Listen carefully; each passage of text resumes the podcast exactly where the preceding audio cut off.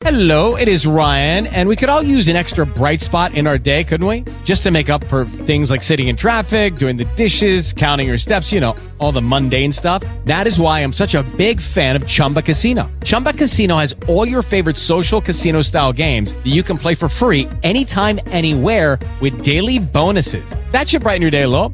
Actually, a lot. So sign up now at chumbacasino.com. That's chumbacasino.com. No purchase necessary. VGW Group. Void were prohibited by law. See terms and conditions. 18 plus. Very direct comments from Coach Mike Holmgren yesterday.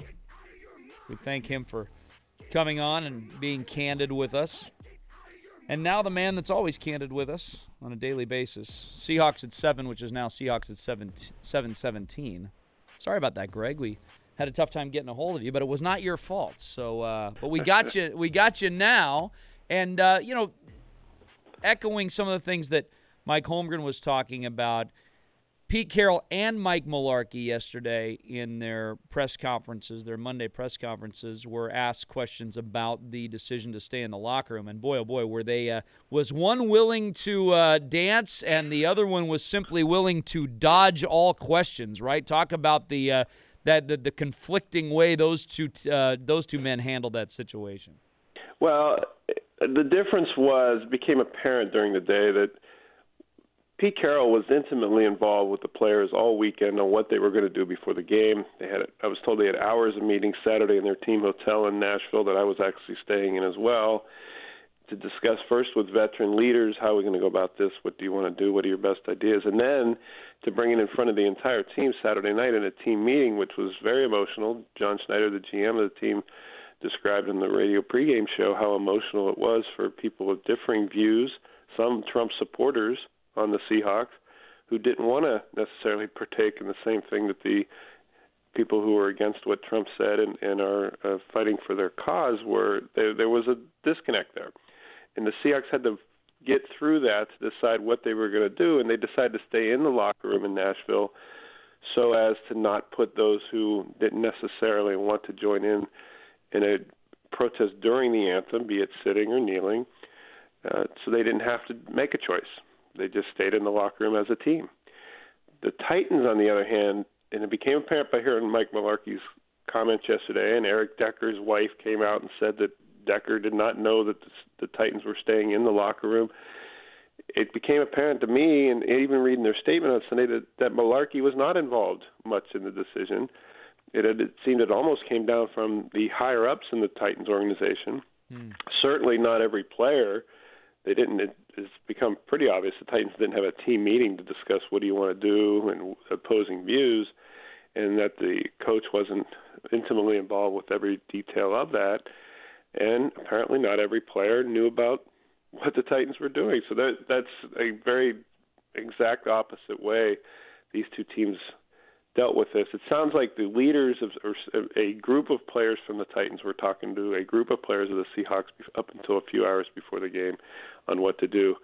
But the absolute consensus or 100% participation, it seems, was only on the Seahawks, mm. according to what just come out about Eric Decker. I read Decker's wife's comments, and I have a hard time believing that Eric Decker was tricked into staying in the locker room. I, I, I he's a professional football player that's played a lot of games before. I think he right. kind of knows what time to go out on the field for the national anthem and what time. Eh, I mean, not that you're always checking the clock in the locker room before the game, but that eh, I, I don't know if I if I totally buy the whole. Oh, I was I was hoodwinked, man. I wanted to go out and I was tricked from going out with the anthem.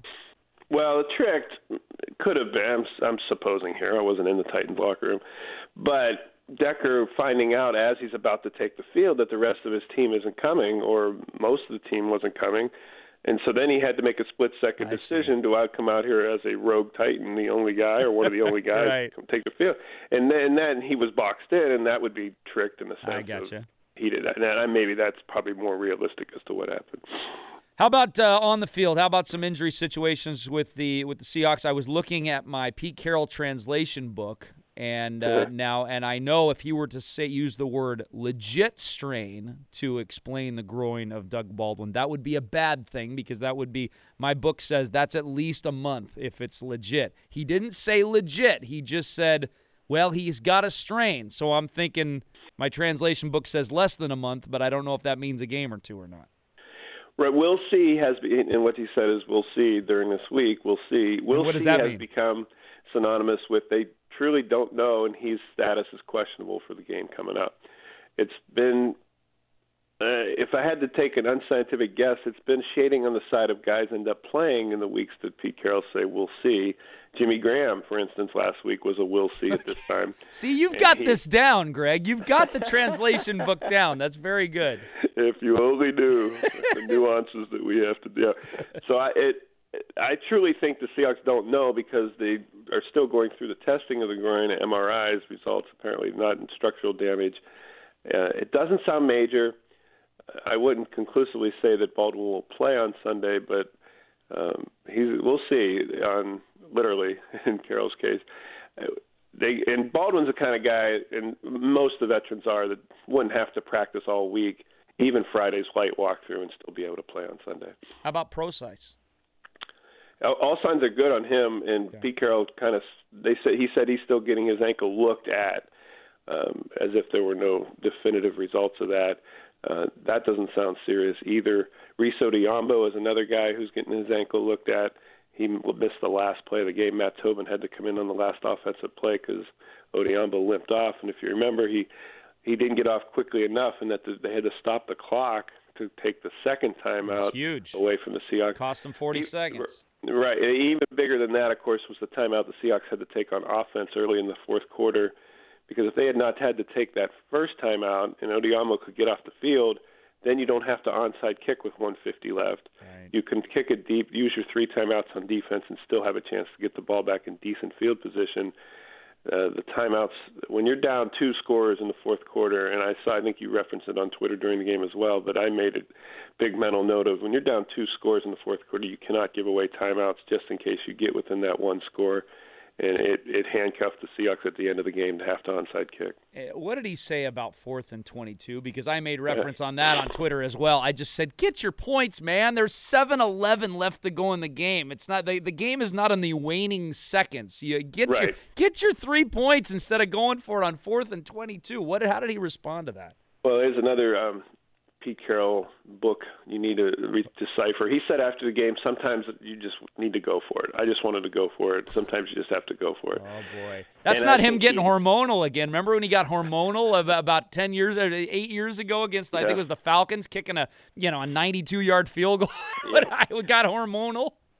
I think he he was in so many words admitting he screwed up there. Okay. And what the, at the time, what I thought was the reason he's going for it is because he doesn't really believe the the defense as gassed and run over as it was. He didn't think the Titans were going to get stopped on three and out.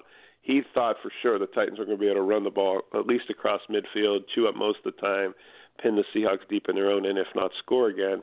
And then when that ended up happening on the succeeding drive after the missed fourth and 22 is the Titans ran it once, inexplicably threw it on second down, then got a penalty, and then had to throw it on third down trying to get the first down and threw incomplete. Right, right. It was a three and out drive that lasted like 40 seconds, and that was, uh, in retrospect, obviously the play would have been the better call would have been to kick that field goal. I think Carroll knew he screwed it up, but he just said sometimes you just have to go for it. It's a very short answer of about 10 seconds. I'm glad you have a PhD in the language of Pete Carroll. That really helps us on this segment. So we'll we'll talk to you tomorrow, Gregg. Thanks, man. All right, thank you, Dave. You bet, Gregg Bell, uh, Seahawks at seven. Yeah, he's got a PhD. I, I don't even have I don't even have a bachelor's degree. I'm I'm still learning here. I'm still in school on the Pete Carroll translation code, but. Uh, that's what we have Gregg here for. Daily Schnoz coming up right around the corner here on 950 KJ. Lucky Land Casino asking people what's the weirdest place you've gotten lucky? Lucky? In line at the deli, I guess? Aha, in my dentist's office.